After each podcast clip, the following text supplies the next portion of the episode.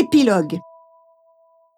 Une étoile au firmament me protège et me défend. C'est celle de mon père. De 10 à 13 ans, dès que j'avais du temps libre, je me rendais au local du mouvement de jeunesse de l'Union des Juifs pour la résistance et l'entraide, UJRE, d'obédience communiste, où l'on nous apprenait, entre autres, le yiddish.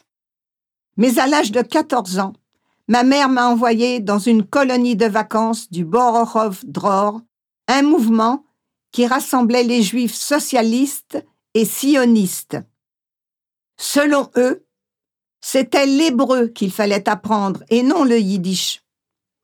J'y suis allée parce que maman n'avait pas les moyens de m'envoyer ailleurs. Mais au retour des vacances, j'ai décidé d'adhérer au mouvement. Son local se trouvait au-dessus de la salle de spectacle du Bataclan, situé tout près de mon nouvel appartement. Ce logement était en réalité celui de mon beau-père. Il lui avait été enfin restitué et nous y avions tous emménagé. Quitter l'UJRE pour adhérer au Bororov Dror m'a permis de prendre mes distances avec mon beau-père, très engagé au sein du mouvement communiste juif. D'ailleurs, avant et après la guerre, c'était lui qui était le directeur de la chorale populaire juive où il œuvrait en qualité de bénévole. C'est à cette époque que ma sœur de 16 ans, membre de l'UJRE, est tombée enceinte. Elle avait été privée d'affection et d'attention, et son partenaire, un garçon du même âge qu'elle, était orphelin de guerre, dont les parents avaient trouvé la mort en déportation. Ma sœur a été envoyée dans un couvent pour mères célibataires situé non loin du métro Alésia. Pendant les six mois de son séjour, je suis allée lui rendre visite régulièrement, en dépit de la honte que je ressentais. Sept jours après la naissance de sa belle petite fille, ma sœur a été obligée de la faire adopter, car elle n'avait personne sur qui compter, ni aucun moyen d'assurer sa subsistance. J'ai cependant pu tenir son bébé dans mes bras avant qu'il ne soit emporté. Le secret de cet enfant a été le plus lourd que j'ai jamais eu à porter. Et ce n'est qu'en 2006 que je l'ai révélé à son fils, suite à ses demandes pressantes. Il insistait, en effet, pour connaître la raison de la profonde détresse mentale dont sa mère avait souffert à la fin de sa vie. À 14 ans, un cadeau inattendu le premier prix de dessin, m'a permis d'entrer en cinquième au collège technique Elisa Lemonnier. Mais des problèmes familiaux et financiers m'ont empêché de terminer ma troisième année. J'ai alors travaillé à temps partiel au poste, télégraphe et téléphone, PTT. D'abord comme standardiste, puis en tant que bouliste occasionnel, aidant au tri du courrier. J'ai continué à appartenir au Dror où je suis devenue monitrice bénévole à l'âge de 16 ans.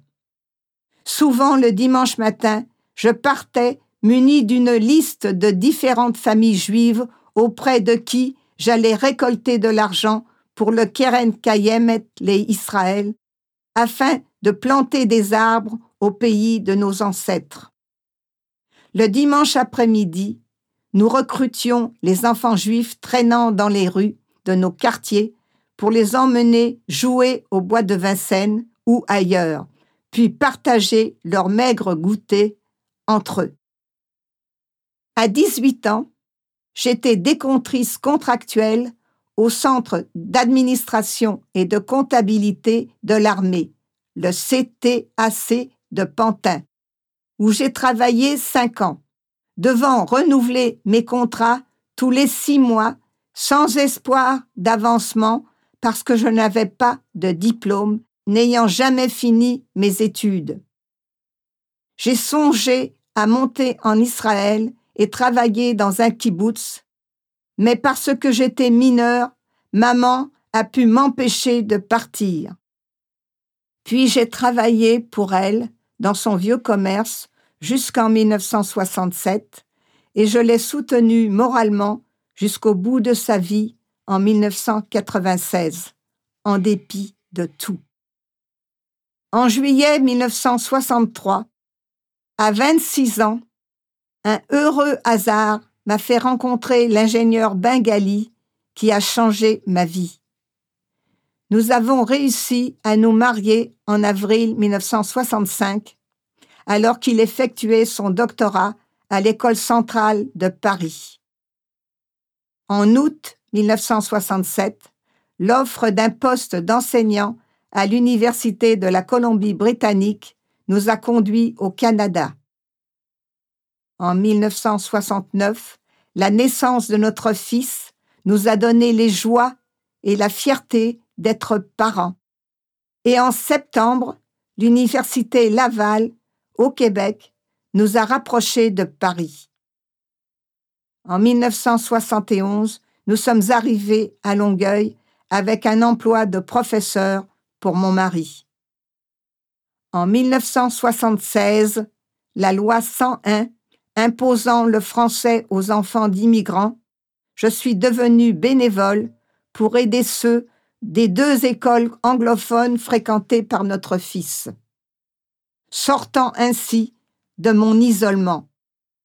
J'ai été tour à tour aide académique de français, animatrice pour les petits, aide aux élèves en difficulté et professeur de dessin autodidacte sans autre rémunération que celle d'être utile à mon tour. En 1990, timidement, j'entreprenais ce livre. Comme j'étais incapable d'en écrire les passages pénibles, notre fils m'a suggéré de les illustrer, puis de les classer, et j'en ai brodé le texte. Dans ma cabane au Canada, où je me sens enfin chez moi, je vis toujours avec mes morts. Dans mes cauchemars, je vois papa, plus jeune que moi, squelettique, tondu et nu, sur le chemin d'un crématoire.